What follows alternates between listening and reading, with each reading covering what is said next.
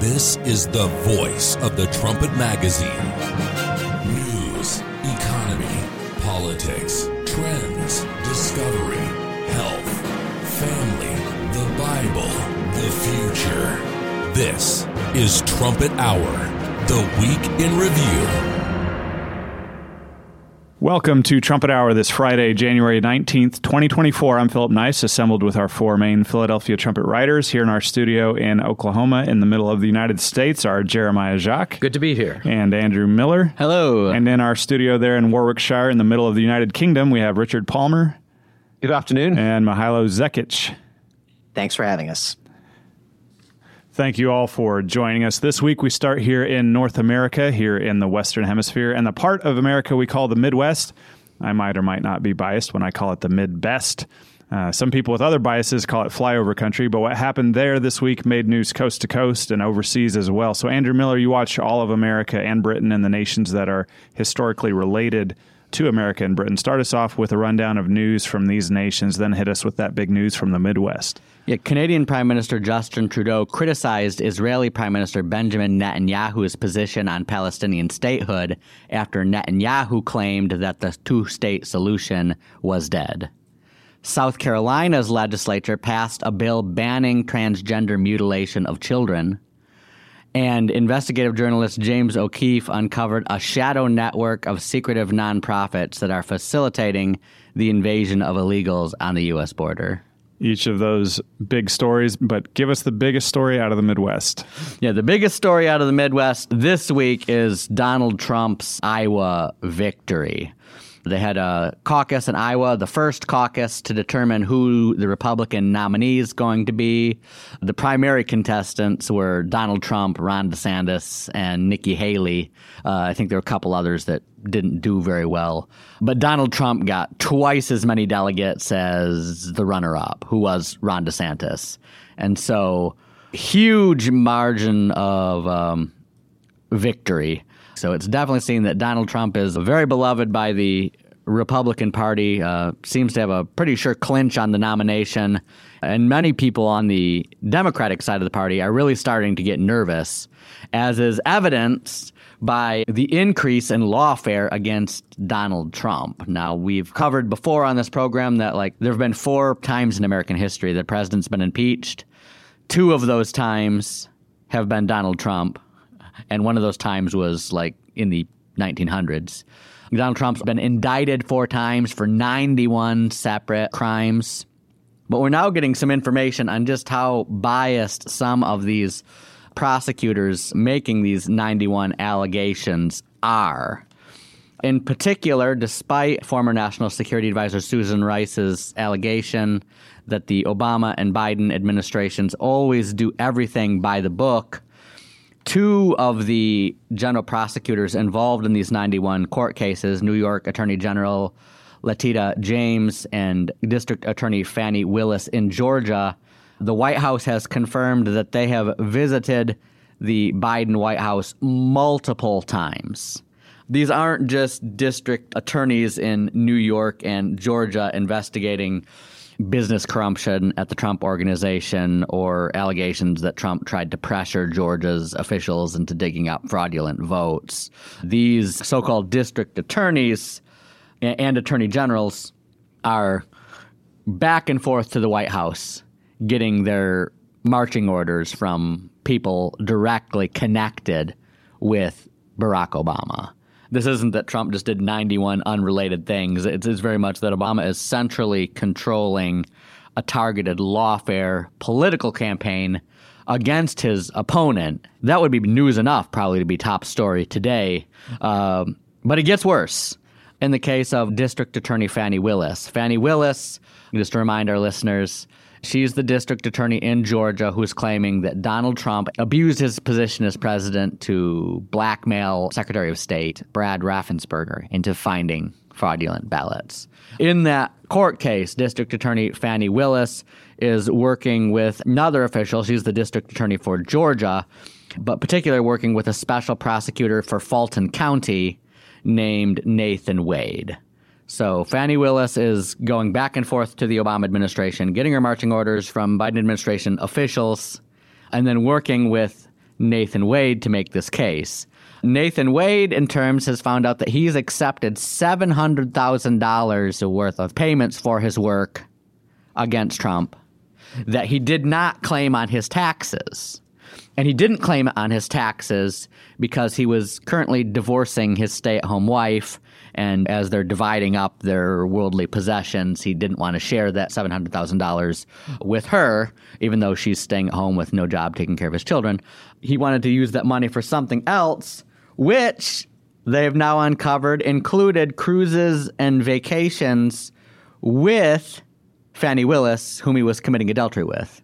Right. So the Fulton County prosecutor investigating the Trump case is both figuratively and literally sleeping with the Georgia district attorney who's in contact with Obama's people in Washington. Right. And so that's good background to keep in mind whenever they come out with allegations against Trump is like these are not unbiased prosecutors.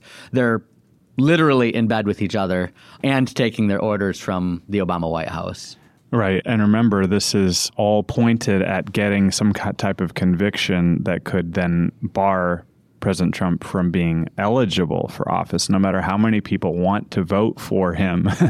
so you have federal office holders using their offices, using their power, and using their taxpayer money not only to enrich themselves, but also to work together to scratch each other's backs, so to speak. So this is obviously horrible corruption. There are other instances, I'm sure, of corruption like this. What is it that makes this so important? Yeah, well, the thrust of the issue is actually Jack Smith's prosecution to actually find a crime that will bar Trump from holding office again. So that way, it doesn't matter if he's the most popular man in Iowa right. since Bob Dole. He can't run for office because he's been legally barred right. from running for office. And there's just a ton of details in this legal campaigns that you have to understand to really see what they're trying to do here.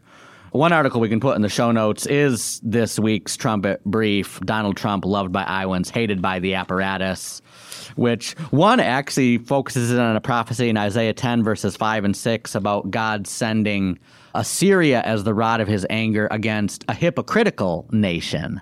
Because some of these 91 crimes are like, oh, Trump paid hush money to a pornographic actress and didn't report it. And now, granted, the that's a separate legal case than the one Fani Willis is involved into, but they're all working together. And it's like, so you can be, it's like, okay, well, maybe Trump didn't report every business transaction in his record books, but you're hiding $700,000 in legal fees from your stay at home wife so you can commit adultery with the district attorney. So, worst case scenario for Trump this is definitely like pot calling kettle black here. You can see that just steeped in hypocrisy in a way that really makes that prophecy come to life.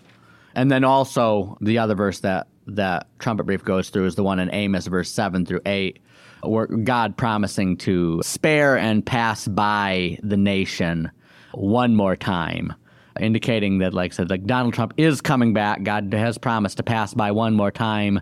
Even with as popular as Trump is in Iowa, it is going to take a certain element of divine intervention to um, just defeat this whole like leviathan of media, academia, political, legal lawfare that's being waged against him. Right. And in Andrew's note to me from before the show, he points to America Under Attack. The only book that the trumpet produces, I believe, that has its own website, americaunderattack.com. And you can get reading on that instantly at americaunderattack.com and order your own free, high quality hardbound version of America Under Attack. Now let's move from America and its brother nations all the way across the globe to Asia. Jeremiah Jacques, give us the rundown. Sure, yeah. First, a story here from North Korea. On Tuesday, Supreme Leader Kim Jong un announced a major U turn in his nation's relations with South Korea. And he designated South Korea as a hostile nation and he called it enemy number one. Kim Jong un is even saying that he now plans to rewrite North Korea's constitution to reflect this change. And the diplomat called this shift a quote, Big deal because it means the Korean Peninsula has now devolved from a state of armistice to one where conflict looms at any moment. End quote. So, pretty sobering assessment there. And the stakes, if a conflict erupts, could, you know, scarcely be higher since South Korea is a U.S. ally hosting 28,500 American troops, and since North Korea is a nuclear power.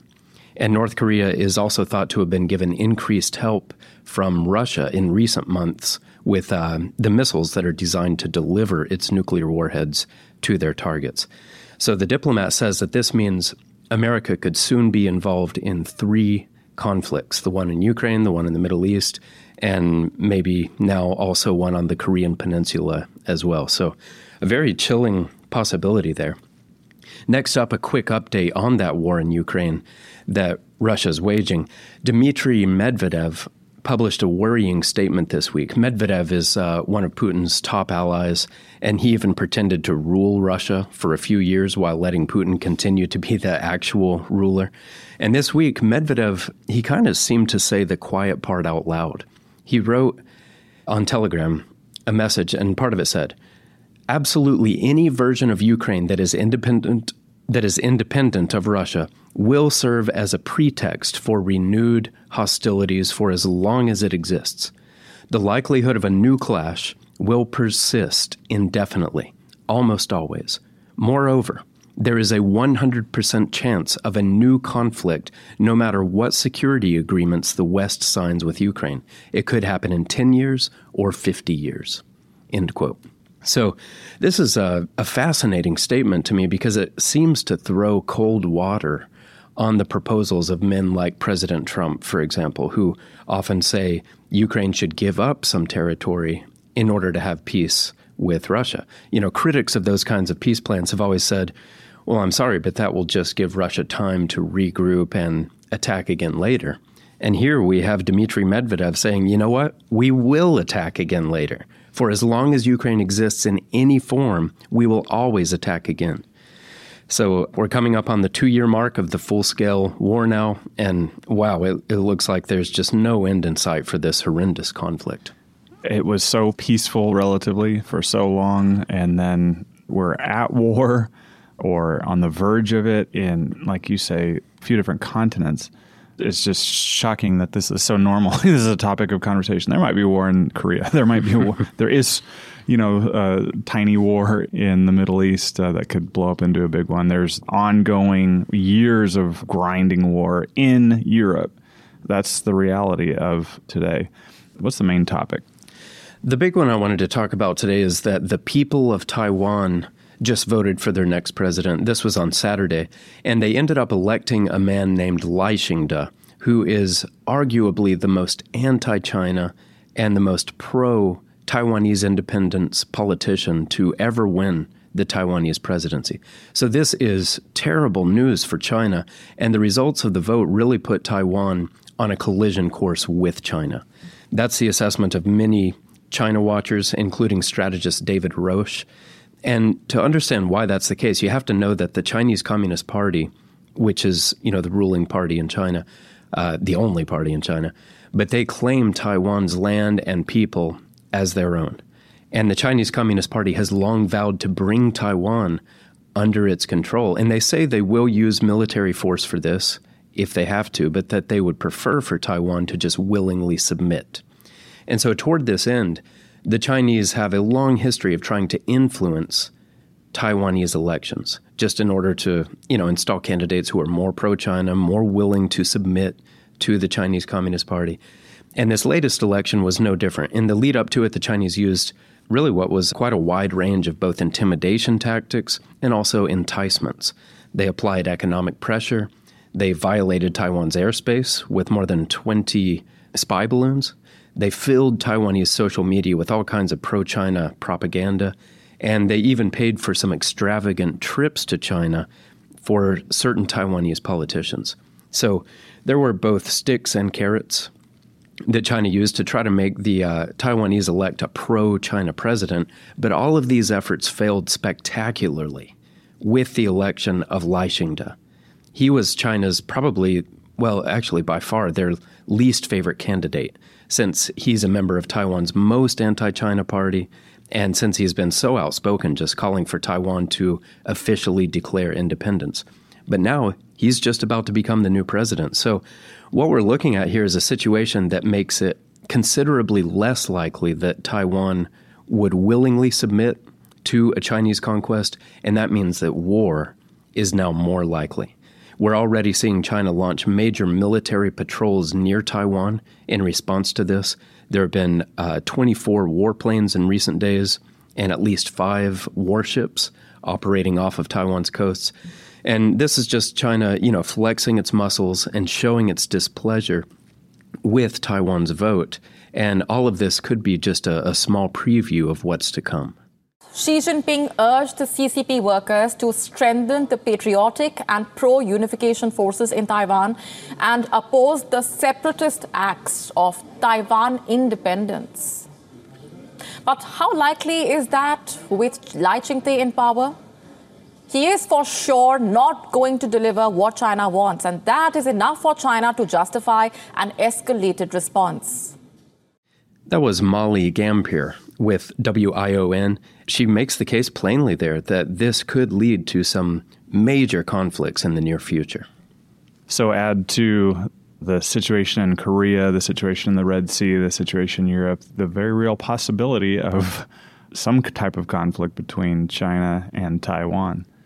Yes, that's exactly right. This is yet another hotspot that could, you know, blow up at any point. And Trumpet editor in chief Gerald Flurry has actually been commenting on the Taiwan China dynamic for more than 25 years now because he does view it as a hotspot that could blow up. And he puts the United States at the dead center of it, since America is really the only thing that has deterred China from using overwhelming force to take Taiwan for so long. Back in 1998, Mr. Flurry wrote about President Bill Clinton in the U.S. making statements that publicly opposed Taiwanese independence. And Mr. Flurry said that it showed that it was only a matter of time before the Chinese would conquer Taiwan. And he said that was sure to happen because of what he called a quote, pitifully weak willed America. And Mr. Flurry explained that his understanding of that whole dynamic was built on Bible prophecy, and especially a verse in Leviticus 26 that says America will lose its will to really use its power. And we can link to that article by Mr. Flurry in our show notes. It's called Taiwan Betrayal. And even though it's an older article by now, it remains very relevant and even has, you know, fresh relevance, I think, since tensions around Taiwan are soaring so much right now. That was Taiwan Betrayal, an old 1990s article from Trumpet editor in chief Gerald Flurry. And that was Jeremiah Jacques, who has been watching Asia for some few years as well, and bringing you what's news in the Far East from the Trumpet's perspective. And from the Far East and Asia, let's come back west a bit to the Middle East and an update from Mihailo Zekic. Yes. So yesterday, the United States did its fifth round of strikes on the Houthi rebels in Yemen looks like the American involvement in protecting the Red Sea is not going to go away anytime soon. But also, the strikes aren't deterring the Houthis from attacking ships, including naval warships as well. So we'll continue to watch as the situation there escalates. Also, on uh, January 16th and January 17th, there were uh, tit for tat exchanges on the borders of Iran and Pakistan some of our listeners and readers of the website may remember when a terror attack happened at the commemorative anniversary of Iranian super general Qasem Soleimani's funeral. And turns out it was ISIS that did that. Looks like Iran is started to go after some of these Sunni terror groups. And on the 16th, they launched a uh, border strike on what they call terrorists in Pakistan. A handful of people died there. Pakistan didn't take that too lightly, and they uh, launched retaliatory strikes uh, the day after claiming they're going after separatists from a certain ethnic group that are found both in Iran and Pakistan. Since then, both sides have tried to downplay everything and de escalate the situation. Pakistan, of course, has nuclear weapons. We talk about Iran getting nuclear weapons all the time. Pakistan has them and has had them for decades. So it was a pretty brazen move on Iran's part to do that, but also I think that also informed a little bit of their reaction afterwards on trying to de escalate the situation. So we'll continue to watch as Iran gets less and less afraid to punch above its weight and attack nuclear powers. We expect them to go after one particular power. That's not Pakistan, that's Europe, but certainly going after Pakistan is, again, a brazen move on their part. Yeah, certainly of note whenever Iran is firing shots. What's the main story that you've got for us out of the Middle East this week? Well, it actually ties into what we just talked about Iran and nuclear weapons, although it might not sound like it. I'm going to take you right now to Switzerland to hear what an Argentinian had to say. I am speaking of the Director General of the International Atomic Energy Agency, Rafael Grossi. He was at the uh, Davos World Economic Forum. That's uh, the annual get together of the who's who of world power, politicians, businessmen, international leaders like Grossi. It's usually also a good forum because everybody's together at the same time to talk about uh, big events, to talk about things that are on their mind. That we get a lot of news of what leaders are planning on doing, what leaders think about certain things, and how leaders interact with each other. And Grossi had a few interesting words to say about Iran. Now, Grossi has been the, I guess you could say, the point man between Iran and their nuclear program and the international community at large. The purpose of the IAEA is to make sure nuclear reactors and nuclear programs by countries is used for peaceful purposes like energy or medical isotopes or that kind of thing, and to monitor countries that they suspect may be using those programs for nuclear weapons development. Iran, of course, is at the top of the list with that. We, as we've covered on this program many, many times before, they are the only non-nuclear weapons power to be enriching uranium at 60% uh, enrichment, which is far above anything that people use for civilian purposes. And they have no intent of slowing down despite the sanctions thrown at them by the United States and by others. Grossi, because he has to deal with the Iranians and work with them to get, say, cameras installed in the nuclear facilities we do know about, to get annual reports, that kind of thing. He has to be pretty diplomatic with them. Usually, whenever he gives conferences about the status with Iran, he uses very reserved language, language that enables him to continue a relationship with the Iranians. In this case, he just let loose at Davos. Here's a quote from what he said at uh, at the summit. Iran hardly cooperates with the International Atomic Energy Agency. The situation is very frustrating. They limit cooperation in a very unprecedented way. And he even claimed that uh, the agency felt it was being held hostage by Iran and some of the pushing they've been doing with the Houthis, with Hamas, with all these other places. Those weren't the only comments he made. He also had a brief interview with Bloomberg that was published yesterday? Well, they they have enough material uh, for uh, several nuclear war- warheads. This doesn't mean they have them. Let me be clear about this, but it's not banal that uh, they have accumulated so much uh, enriched uh, uranium that this is a possibility. You may remember that a few years ago, people were saying, well, uh, it is two months, three months, five months that they would have enough material to, to do this. Now it's a reality. Uh, they are accumulating it. Uh, they, of course, say, and it's their right, they say that it's for civilian uh, purposes, but um, we haven't seen much in terms of that being used. It is, in fact, being stored. And you can hear from what he was saying. He's saying, like, like what Jeremiah said, the quiet part out loud. We often talk about how long until Iran gets the bomb. You just heard from himself. All this you do is enrich what they have already a little bit more. And they already have enough for three bombs that is not the kind of language we're used to him saying. We're not used to him saying that, yeah, Iran's lying about using their material for civilian purposes.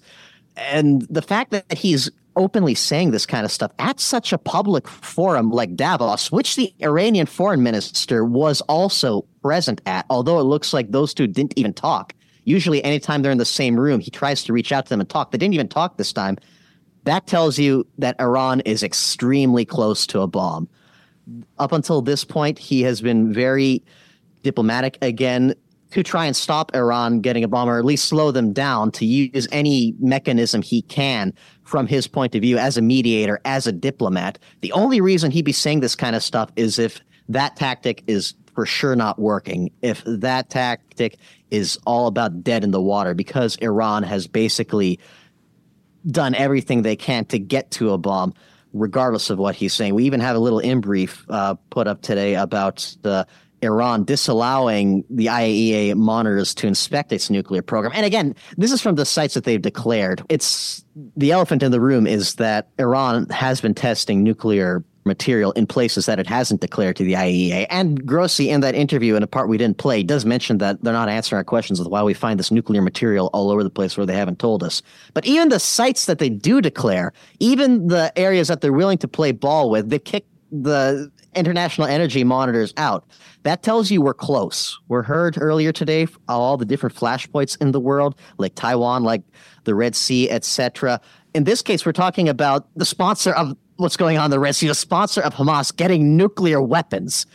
I mean, that would change the global order tremendously. And Iran has already shown itself brazen in so many different ways, like with Pakistan, like with all these other things. What's going to happen when they have the ultimate weapon? That's the question that nobody wants answered. That's the question that they hope they don't have to answer. But the fact that Grossi is making these kinds of statements is basically means we're going to find out the answer very, very soon. As you put in a note to me, when Grossi, of all people, stops being diplomatic, you know Iran is very close. And we know, I mean, we've been watching this like a hawk. We've known that Iran has been on the verge for a while, but once it has that weapon, once it has that ultimate weapon, that changes everything in the Middle East and far beyond.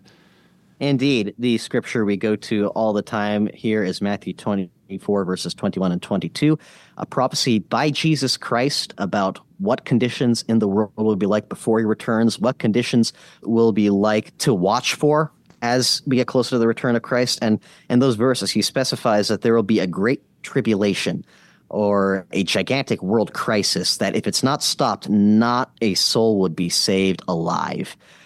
And for most of human history, certainly there have been some deadly weapons used, but nowhere has it come close to where every single human being on earth would be extinguished. That is talking about, as our editor in chief, Mr. Flurry, has talked about over and over again. This is about weapons of mass destruction. This is about nuclear weapons and all chemical weapons, biological weapons, etc. Iran is a unique case in that they've they're the one country that if they got nuclear weapons, they'd use them for the sake of using them, not to deter hostile enemies, not to uh, change the geopolitical chess game. Their ideology of spreading terror, of spreading their Islamic revolution, of causing world chaos so their version of the Messiah can come back, means that they want to use this kind of weapon. We don't expect Iran to start this war per se, but the fact that they're getting close and the fact that the international community is noticing and getting agitated about it means we are getting extremely close to that Matthew 24 outcome. And if our listeners would like to learn more, our editor in chief has written a free booklet on our website called Nuclear Armageddon is at the Door. That's Nuclear Armageddon is at the Door. It describes what we can expect uh, with Iran, but more in general, just the Matthew 24 prophecy and what it means for today. So now a warning, and not even from the United States, but a warning in Europe and, and among the world elites that Iran is very close to uh, obtaining that nuclear bomb that it has been pursuing for so long. We come now from the Middle East a little further west and a little further north to the region of Europe. Richard Palmer, you are our Europe watcher. Can you give us an update, sir? Yes, though we may well end up straying back to the Middle East once again as well just like Europe, I often invade the area. But the first story I wanted to mention is that yesterday NATO announced plans for its biggest exercise since the end of the Cold War. So 90,000 soldiers, 50 ships, 80 aircraft will be joining Steadfast Defender 2024. Uh, those exercises will be taking place throughout the month of May. NATO said that this will demonstrate NATO's ability to rapidly destroy for, uh, deploy forces from the nor- from North America and other parts of the alliance to reinforce the defense of Europe. These exercises don't specifically name Russia as a target, but they give you enough details as to who it is against that it couldn't be any other country apart from NATO, um, apart from Russia, really this gives you a sense of how worried Europe is by Russia that they're having the largest military exercises since the end of the Cold War. The previous record holder for largest exercises was just over half the size of this one. You hear about military exercises all the time. It's hard to know sometimes how big or small they are, but these ones are quite a big deal. And continuing the story of just how fearful Europe is of Russia, Bild over last weekend, this is Germany's tabloid newspaper, published details of a German Defense Ministry report that talks about their scenario that they're preparing for that would see a large scale troop buildup and subsequent invasion uh, of Europe from Russia. Now, this is not quite worst case scenario training, but you're kind of looking for what might go wrong in the next few years and preparing for it. I think the worst case scenario would be a, be a lot worse. So it's not necessarily them saying this is definitely going to happen, but the fact that the German defense ministry is saying, okay, we need to prepare for a Russian invasion and put contingency places in in in contingency plans in place again emphasize this level of fear and that Europe and especially Germany are reacting to and making changes because of this fear the largest war games, or at least the largest NATO war games since the Cold War. That's definitely uh, a signal. The statements often say, "Oh, we we armies practice from time to time," you know, but those types of exercise are clearly meant to send a message, as you've said there. And we just have been talking a little bit earlier about like all these hot spots getting hotter, actual shots fired. It's getting very, very tense out there already here in 2024, and looks like that'll continue into May. What's the main story from Europe this week, in your opinion? So, the EU on January 16th gave its initial approval for a naval mission to the Red Sea. We talked about this on the show last week and about how important this Red Sea region is. Now, several European countries have refused to serve as part of the US mission. Several of these countries have said explicitly when asked by America, I think it was Spain's defense ministry, he said, we won't serve under a unilateral mission. We'll serve as part of NATO or we'll serve as part of EU. We're not serving under the US. Italy said no. France said no. Now we're seeing Europe put together their own military mission. Germany will be sending a frigate, several others uh, will be sending one down there. And I think there's a couple of important takeaways from this.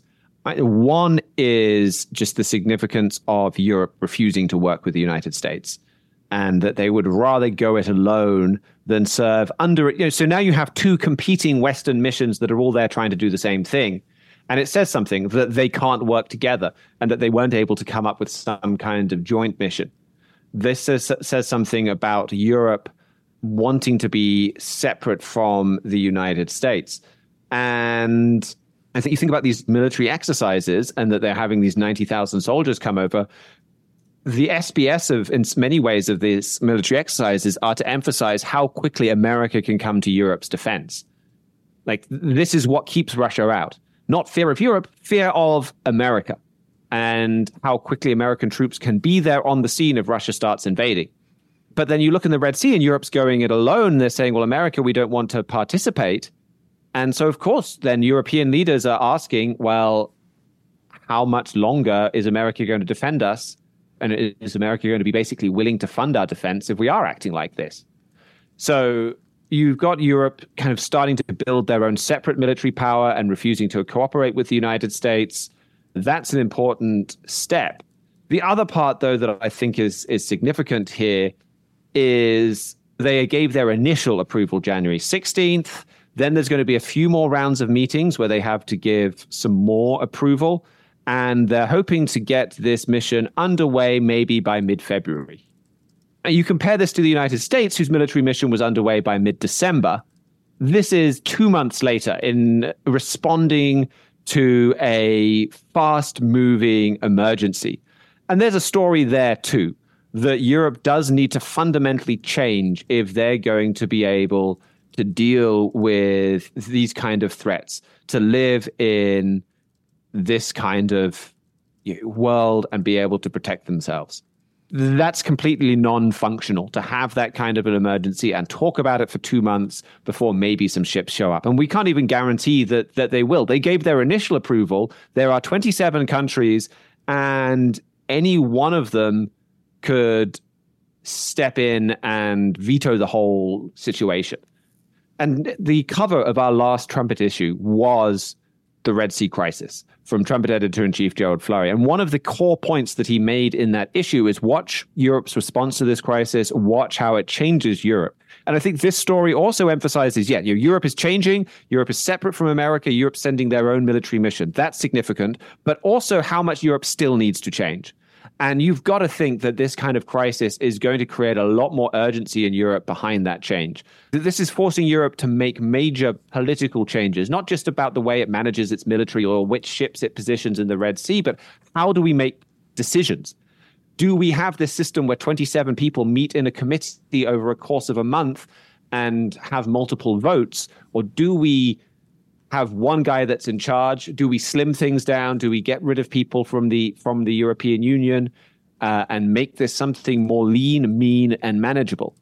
And that is a core change that is prophesied and a core change that we're watching for here at the Trumpet. That we this is one of our most specific forecasts that Europe will be made up of 10 strong leaders that there will be a strong man in charge. All of those come very directly from the Bible. You read Revelation 17 it describes a beast that's an empire in biblical symbolism and it's got 10 heads which it says right there are 10 kings.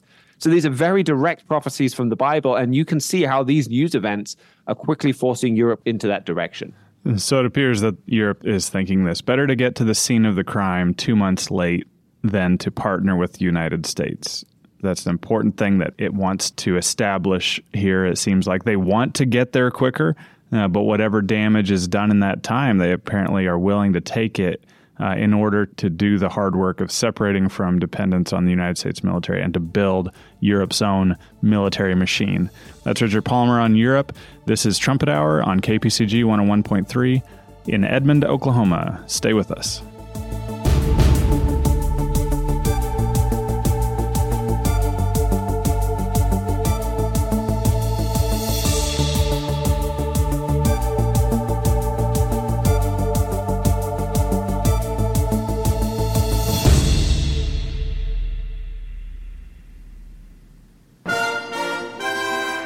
You're listening to Trumpet Hour, the Week in Review.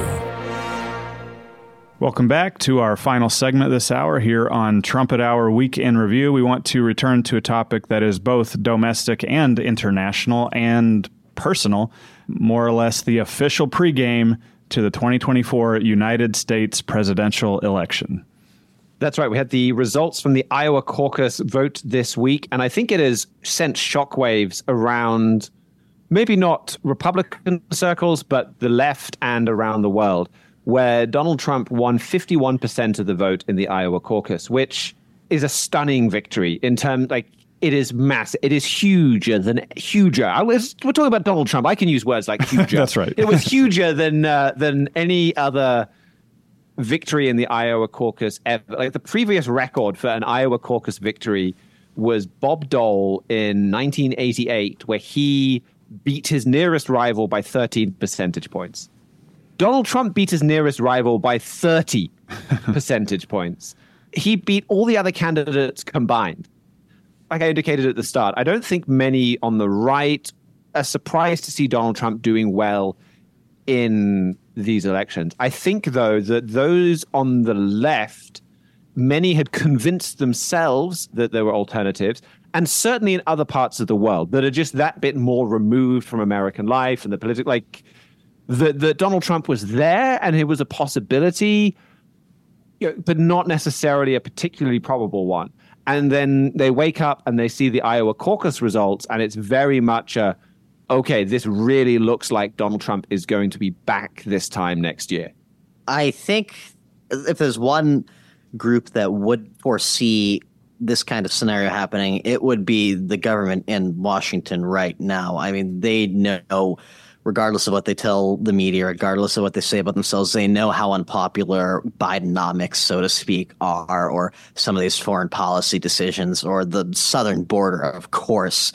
Well, it shows them just not just that he's popular, but just by how much he's popular. And we're going to see that as more and more states have their primaries going on. I think you're going to start to see the Biden the White House start to get a little bit more desperate with some of their electioneering.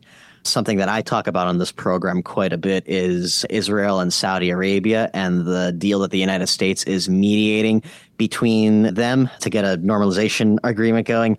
On January 11th, Axios had a report about Saudi Arabia and Israel, and It states, quote, the White House wants to try and get a Saudi Israel normalization deal by the spring before the presidential election campaign completely consumes Biden's agenda, end quote. In other words, they want a foreign policy victory for Biden once the election campaign gets into full swing and people are starting to wonder whether or not to vote Democrat again. And even just this whole situation with the Houthis, you think about everything else that Biden and Obama before him have done. The whole reason, as we've talked about before, that the Houthis can do this is because America has been empowering them.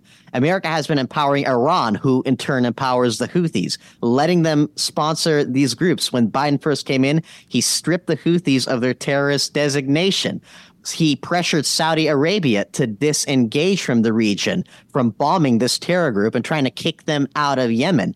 And now that we're getting into an election year, now that everybody's angry with what he's doing in Ukraine, with what he did in Afghanistan, what do we see? All of a sudden, decisive leadership, these repeated uh, strikes on, on these Houthi targets, even on the capital. They're back on the terror list, doing everything that they were just accusing Saudi Arabia of committing war crimes for people in other parts of the world have to think of the United States as absolutely schizophrenic, like too too directly opposing personalities in the same nation. You know, the Houthis are terrorists. Oh no, they're not. Oh yes, they are again. Oh, you know, and sometimes it doesn't even take an election to reverse course. But you'll remember that goes back to that Iran nuclear deal, which uh, was implemented on January 16th a few years ago from Barack Obama and Vice President Joe Biden. And now we're at a situation where it's getting out of hand. U.S. ships are being targeted, and people are thinking, I wonder if Donald Trump could solve this. I wonder if the Abraham Accords or something similar could solve this. But how are people on the other side of the world looking at this, Jeremiah Jacques? Yeah, I wanted to throw in a quick note about China and Russia. China first. The day after the Iowa caucus, the Chinese state run newspaper Global Times published an article saying that China is fully expecting Trump to be back. And this piece says that this means a much less predictable America and a much more divided America in terms of its, you know, internal cohesion. And uh, the Chinese are especially concerned about how another Trump term would specifically affect U.S. China ties. You know, during his first term, Trump imposed tariffs on Chinese imports, and he took some measures against China's spy campaigns in America. He even sought redress from China for causing the COVID pandemic. And Biden did leave much of those measures in place, most notably the tariffs. But even still, the Chinese think that with four more years, Trump would likely take a firmer stance against China than, than in his first term. There are fears among the Chinese that Trump will revoke the permanent normal trading relations status that China was granted back in 2000 while it was joining the World Trade Organization. That would be just a massive move, dealing a major blow to China's economy. But analysts think that Trump's goal will be to truly decouple from China. So this and more could be in the offing. Now, with Russia, the situation is quite different. The Russians under Vladimir Putin have made no effort to disguise how overjoyed, really, they are to see Trump coming back. And it's not hard to see, see why that is. If we go back to 2015, just after Trump declared his first presidential bid, Trump said, quote, I think I would just get along very well with Vladimir Putin. And then, of course, during his four years in the White House, Trump proved that that was true. He broke with American policy by saying it was fine for Russia to keep the Crimean Peninsula that it had illegally seized. He said he didn't mind Russia's cyber attacks on America. Trump even forbade his administration from publishing a statement on the 10th anniversary of Russia's war against Georgia. And that statement would have condemned Russia's illegal land grab. You know, that war was when Russia seized one fifth of Georgia's land, and Trump would not allow his government to condemn that. So Russia, they couldn't believe their luck with the US president who basically seemed fine with Russia dismantling the rules-based order and invading whoever they wanted, taking land here and there. Trump editor in chief Gerald Flurry wrote about some of this at that time, emphasizing Trump's uh, relationship with Putin especially. Mr. Flurry wrote, quote, how can Mr. Trump foster a profitable relationship with a man who has such disgusting, devastating, satanic policies?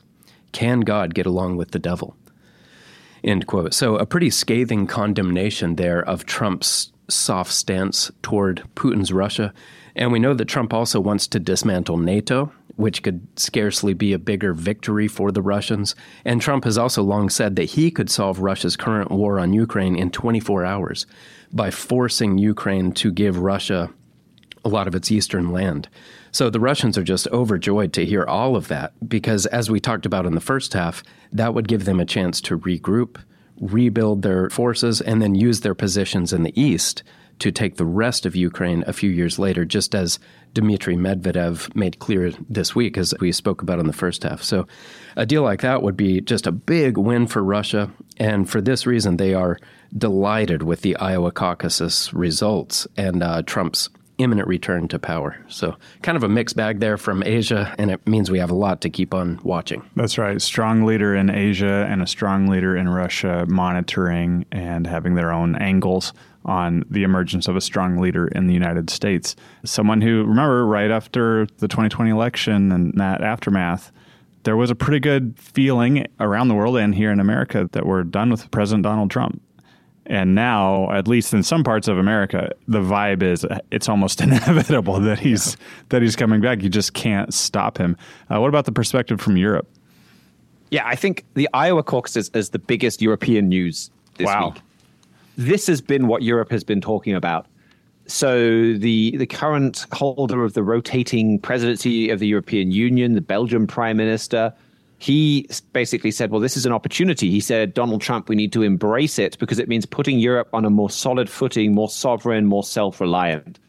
I mean, there's a mixture of people freaking out and people seeing it as an opportunity. Like it's the same conflicted response that we talked about with Europe in the Red Sea. For some, it is the United States is the what keeps Europe safe. America pays the bulk of the price of European protection. And so the idea of your police force potentially moving out, you know, Donald Trump has talked about ending NATO. He is certainly not willing, really, or not happy with this idea of America keeps spending money to protect Europe. And then, you know, like we see in the Red Sea, Europe isn't fundamentally even on the same side as America. I think that you know, there are some very reasonable questions to be asking about that. So, in that side of things, some people are kind of freaking out. And then there are others saying, well, this is an opportunity for us to replace the United States, to, to stand on our own. So, you know, to give the whole range of some of those reactions, you have the former German foreign minister, Joschka Fischer, who is from the Green Party, the most pacifist part of the German political spectrum, really, saying if Donald Trump is elected, Germany needs to double its defense spending. Wow. Like this would mean a Germany spending two or three times more on its defense than Russia does. That's what he's saying. This whole discussion that we talked about a few weeks ago about Europe getting nuclear weapons, that has really kicked up a notch. Lots of people are talking about that. There was a, a an article in, in a Swiss newspaper the next day, a separate nuclear umbrella for Europe. The prospect of a Trump victory is spurring a new debate over nuclear weapons.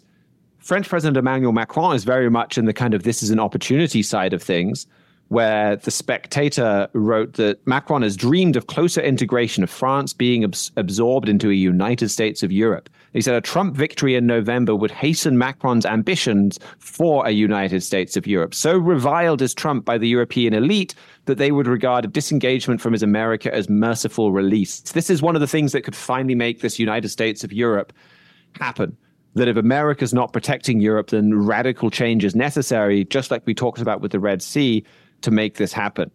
And then I think it's also worth watching a man that we talked a lot about in our latest trumpet print edition, Karl Theodor zu Guttenberg, because he really has played a leading role in Europe with anti-Trump rhetoric. You know, he in November he talked about the blonde bully may once again be taking the reins into his side, and so he's a very loud anti-Trump voice.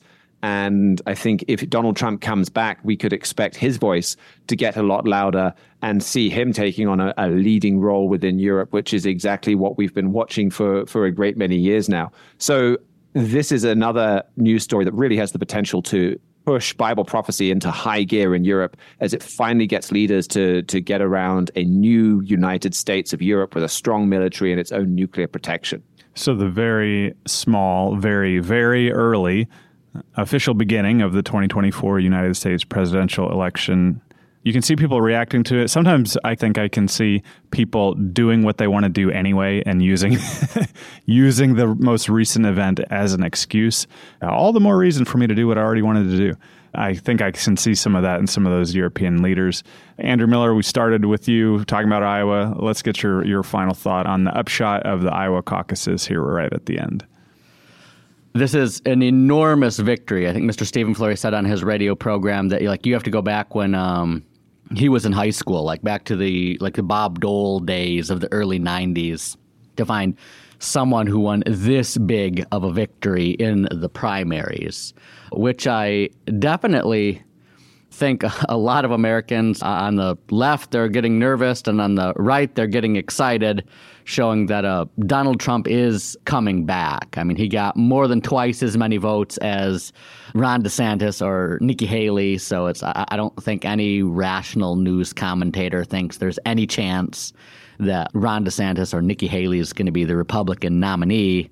And with this much popular support behind the Republican nominee, he's got a, just a really good chance of uh, not only sweeping the Republican primary despite all the leftist lawfare against him, but doing really well in the fight against the Democrats at the end of the year as well. Which it is important at times like these to take a step back, not, not to toot our own horn too much. Uh, Our own trumpet. but our, our editor in chief, Mr. Gerald Flurry, his trumpet, Why I Still Believe Donald Trump is Coming Back, was written like right after his alleged defeat in the 2020 election when all the political pundits were saying that Trump is washed up, he's going to be impeached, he could go to jail. Trump himself had a, a lot less fight. You know, he had poured it all into this, uh, several of these, you know, court cases, maybe Supreme Court cases, got rejected, wouldn't even be heard in any of them.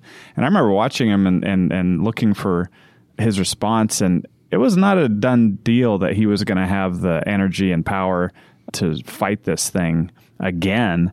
But there was a time when even Trump himself looked a little tired of all this. Right. Uh, but now he's coming roaring back.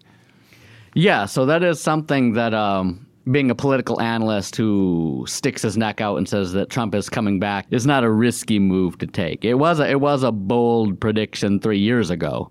There might still be some debate amongst those who look at the issue as to whether he's going to succeed in exposing the stolen election and uh, getting into office again that way, or whether he is going to have to run through another election campaign this November. But the general consensus is that like like Trump is definitely very much a force to be reckoned with in Republican politics. 3 years ago it did not look like that was the case.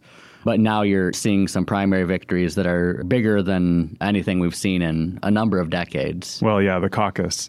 That's all the time we have here on Trumpet Hour. It is only an hour, so uh, we'll wrap it up there. Email us your thoughts on the program at letters at thetrumpet.com. Uh, thanks to Richard Palmer, Jeremiah Jacques, Andrew Miller, and Mihailo Zekic, as well as Parker Campbell and Isaac Lorenz for engineering and production. Thank you for listening to the Week in Review, and we look forward to being back with you here on Trumpet Hour.